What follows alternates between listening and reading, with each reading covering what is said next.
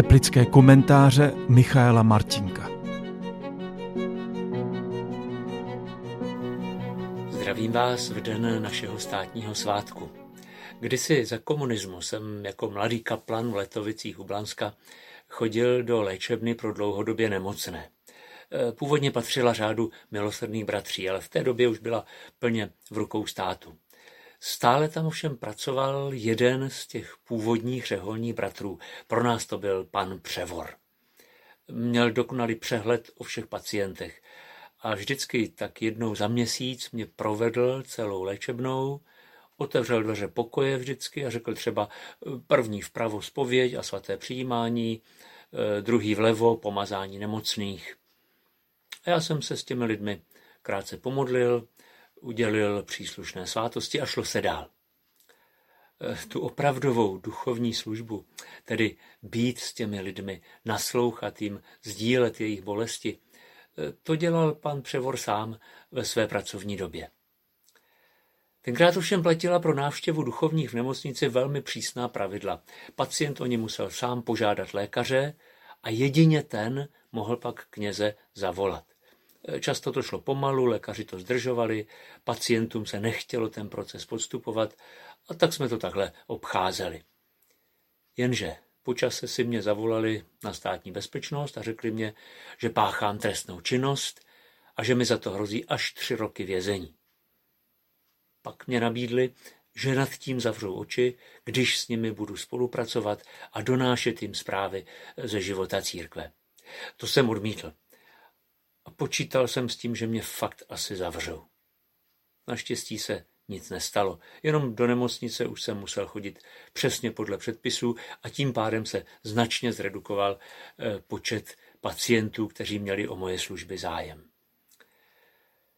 Dnes máme nemocniční kaplany, právo pacienta na duchovní službu je dokonce zakotveno v zákoně o zdravotních službách a to je jedna z těch mnoha svobod, které nám přinesla sametová revoluce.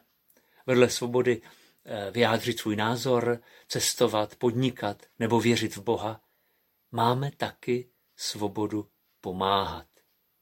A jsem rád, že to jako křesťané využíváme. Mm, Charita je největším nestátním poskytovatelem sociálních služeb u nás. Eh, Armáda spásy byla první organizací, která začala pomáhat bezdomovcům a dělá to dodnes. Eh, vězenští, armádní, nemocniční kaplani eh, jsou součástí personálu příslušných institucí a o jejich služby je docela velký zájem.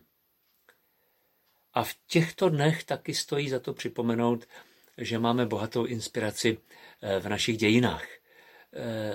Přesně na náš státní svátek 17. listopadu slaví církev svátek svaté Alžběty Durinské, která kdysi pod svým hradem Wartburgem postavila špitál a osobně tam pečovala o nemocné.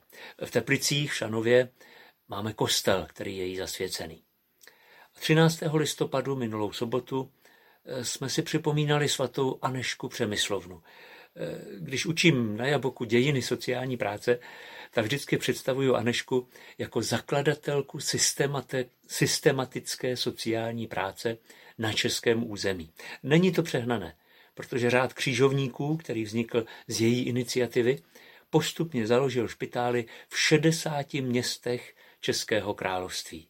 Zajistil tedy zdravotní a sociální péči v podstatě všem obyvatelům, a to už ve 13. století.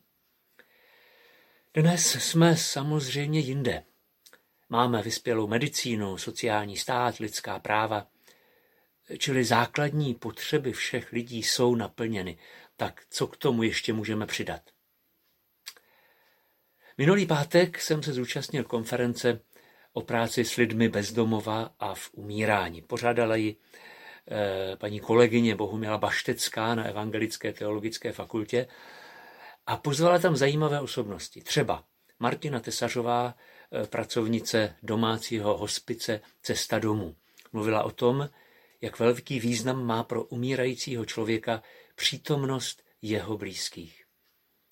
Z medicínského pohledu není rozdíl mezi tím, jestli člověk umírá v nemocnici nebo v hospici eh, nebo doma. Ale pro samotného pacienta je to rozdíl obrovský. Jak ztrácí životní energii tak potřebuje o to víc vnímat lidskou blízkost. A nenahraditelná zkušenost je to i pro ty, kteří ho doprovází. Eh, mohl jsem kdysi být u posledního výdechu své sestry. Společně s rodiči, s jejím manželem a pěti dětmi. Ten zážitek si všichni neseme celým dalším životem. Má velký vliv na naše myšlení i jednání. Ano, člověk potřebuje člověka. Trpící člověk o to víc. To materiální a zdravotnické zajištění je důležité, ale lidskou blízkost, lidský vztah, lidské pochopení to nemůže nahradit. V některých situacích skoro každý člověk potřebuje ještě taky Boha. Blízkost člověka a vědomí Boha. To je přesně to, co lidem odpíral komunistický režim. I těm nemocným, umírajícím nebo vězněným. A tohle pochopení může mít vliv na spoustu služeb a postupů v pomáhajících profesích. Třeba psychiatrie se teď snaží o to, aby se lidem s duševním onemocněním dostalo odborné péče v co největší míře v tom prostředí, kde žijí. Péče ústavní má být maximálně nahrazena péčí komunitní.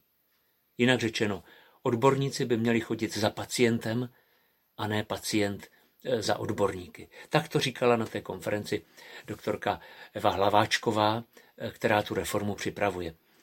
Když to trochu nekorektně zjednoduším, pokud žije blázen s dalšími blázny v blázinci, jak se může stát normálním? A to tež vidím ve své vězeňské praxi. Když žije zločinec ve vězení s dalšími zločinci a baví se s nimi jenom o páchání zločinů, jak se z něho může stát slušný člověk?